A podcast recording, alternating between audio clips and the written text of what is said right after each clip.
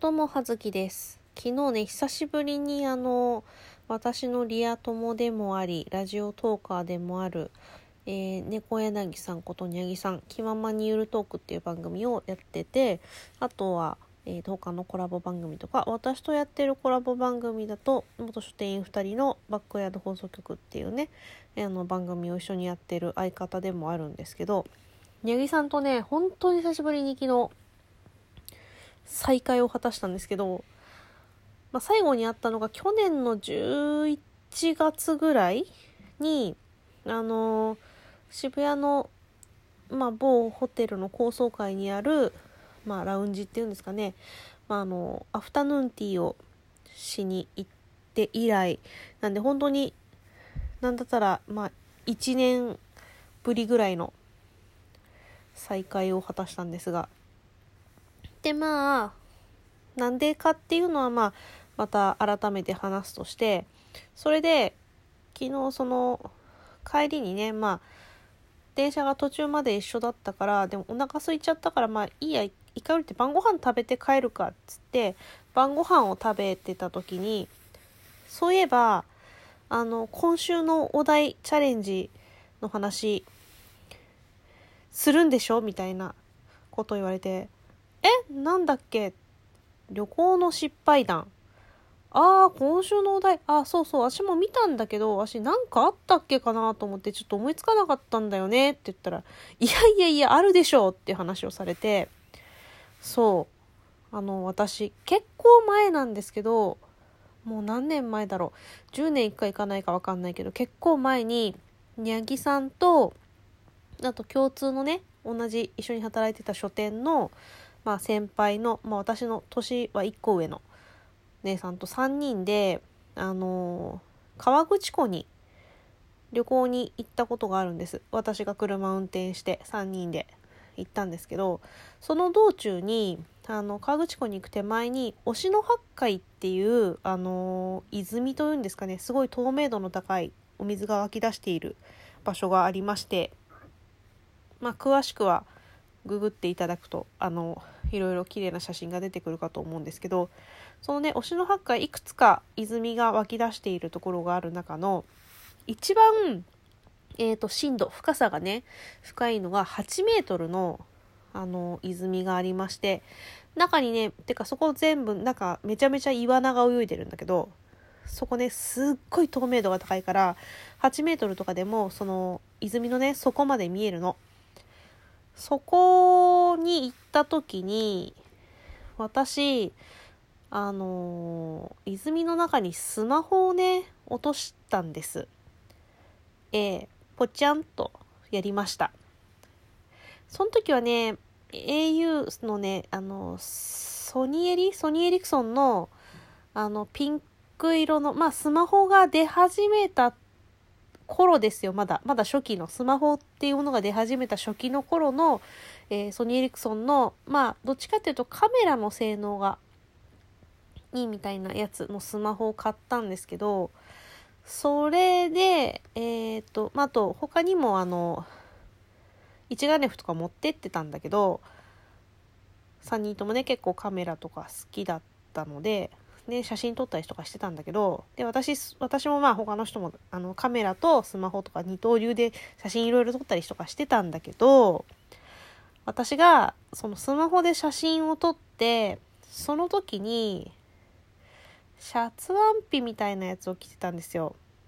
でそのポケットにスマホを入れてで一眼レフで写真を撮ろうとした時に結構ねその多分ワンピースのポケットが浅くてスマホがね落ちちゃったんだよね。その8メートルの泉の中に。あの本当にあの時のこう落ちていった時のあの映像というか脳裏に焼き付いてるんですけどあのポチャンって言ってあっ!ってなってでまあポケットに入れてたからあのもう画面はさあの待機画面とか暗くなっててそれがポチャンと落ちたんだけど水にこう沈んでいってプクプクプクプクって泡が出てであの一回ね画面が例えば電源落ちたとこから電源入れた時みたいに画面がパッて液晶が明るくなってそっからシューってあの息絶えていく。のがねあのすごく脳裏に焼き付いてるんですけどまあねあのまあ不幸中の幸いと言いますかその8メートルの泉のそのヘリのところに2メートルぐらいの出っ張りがちょっと本当にギリギリスマホがね乗っかるぐらいの、まあ、10センチ歩かないかぐらいのヘリがあってそこに引っかかったのね。で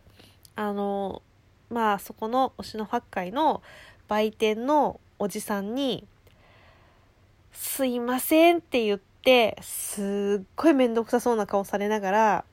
あの何虫取り網みたいなのとかと棒みたいなの突っ込んでスマホねあのなんとか回収していただいたんですよ。であのまあ結果的にまそのスマホは生き絶えたのでまあ生き絶えますよね普通に考えて。でまあ旅行先でスマホないのちょっと困っちゃうなってことで急遽その日河口湖の駅前にある au ショップに行ってそこでちょっとね別に欲しいスマホなくてうーんって言って、なんかそこで iPhone、iPhone4S かな？かなんかにしたのかな？うん。が私の iPhone デビューだったんですけど、っていうね、ことがありました。ね、おかげで、まあ私もね、ちょっと笑っちゃったんだけど、そう、逆にちょっと面白くなってきちゃって、その、スマホが沈んだ泉をあの一眼レフで写真撮ったりとかしてちょっとね変なテンションになっちゃったんですけどおかげであの一緒にね同行していたにゃぎさんとそのもう一人の姉さんは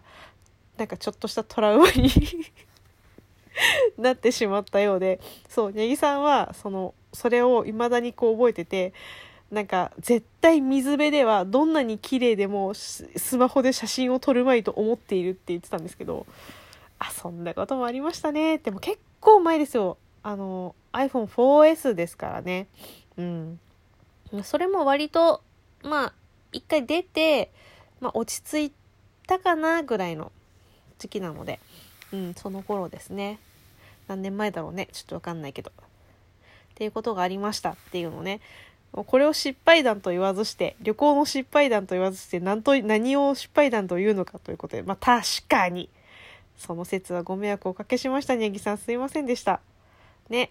まあそれに引きずられて、ちょっともう一個思い出したんだけど、私一人で、あの、大阪に Perfume のライブで一人でね、ライブ遠征した時に、えー、っとね、1泊2日だったか2泊3日だったか忘れちゃったんだけど、まあライブ行ってて、その次の日、ライブはない日に、私、あの、御朱印とかもらったりとか、神社仏閣巡ったりするのが結構好きで、結構一人だとね、もう全然ノンストップで休憩なしとかで、しかも徒歩とかで、結構、あの、大阪のね、多分、天王寺でしたっけ？の方からガンガン歩いたりとかして、あの、神社仏閣巡りをして御朱印をいただいてっていうのをやってたんです。で、その日の、あの、終わりに、大阪城のところにも神社があって、えっ、ー、とね、豊国神社、大阪城豊国神社かな？っていうのがあるんですけど、そこでそういえば御朱印もらったことないから、そこ行ってから最終的に帰ろうって思って行ったんだけど、結構大阪城ってさ、お堀に囲まれてるからさ、なんか、どっからでも入れるわけじゃなくて、結構ね、なんかぐるっと待って時間食っちゃったんですよね。で、なんか、それでもなんか、歩いてのんびり、のんびりっていうか、うん、行ってたんだけど、よくよく考えたら、帰りのね、あの新幹線の時間が結構ギリギリなことに気がついて、やっべってなって、やべえやべえ、これ新幹線完全乗り遅れるやつかと思って、まあね、ギリギリ電車、あの、調べて乗って、で、なんと、えー、新大阪の駅に新幹線出発の、えっ、ー、とね、3分前か4分前に御堂筋線かなんかで到着するっていうもうね、これ完全に普通積んだって思いますよね。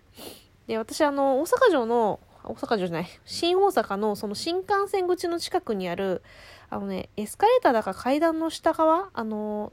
ターミナルが見えるところのね窓際のとこのコインロッカーがいっぱいあるところに私毎回大阪行くとあの荷物預けるんですけどそこに荷物預けてて頭の中ですっごい御堂筋線からの、あのー、ね、新大阪の新幹線の方までの道順をめちゃめちゃ電車乗ってる間、あのー、シミュレートして、すっごい速足で歩いて、神の速さでロッカーから荷物を出して、ギリギリ、ギリギリ新幹線に間に合うっていうね、まさかの乗り換え3分みたいな、そんくらい。もうほんと3分ぐらいだったと思う。5分はね、なかったと思うんだよね。で、ほんと出あの出発というか新幹線出る何十秒か前30秒かそんくらい前にでもそれでも30秒ぐらい前かな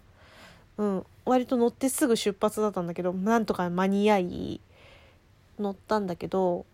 まあねおかげであの私ねお土産結構一人で遠征した時ってさっさとね職場のお土産とかあの決めて買って先にあの送っちゃうんですようん、そういうことを送っちゃうの持って帰るの嫌だから。まあ、なんだったらあの旅行の日終わった日のあのまず午前中に荷物送っちゃう時もあるけどあとは帰るだけみたいな感じでで送っちゃってたからその職場へのお土産は買ってたんだけど私後であの家族夫用にお土産をね買おうと思ってたのを全然買えなくてうん。小田原でねあの一回降りてあの無理やり干物かなんかを買った覚えがあります。えー、まあ、旅行の私の失敗談。このね2つですね、まあ、今後はあまりそういうことをやらかさないようにあの堅実に慎重に生きていきたいと思います。そんな感じで葉月でした。失礼します。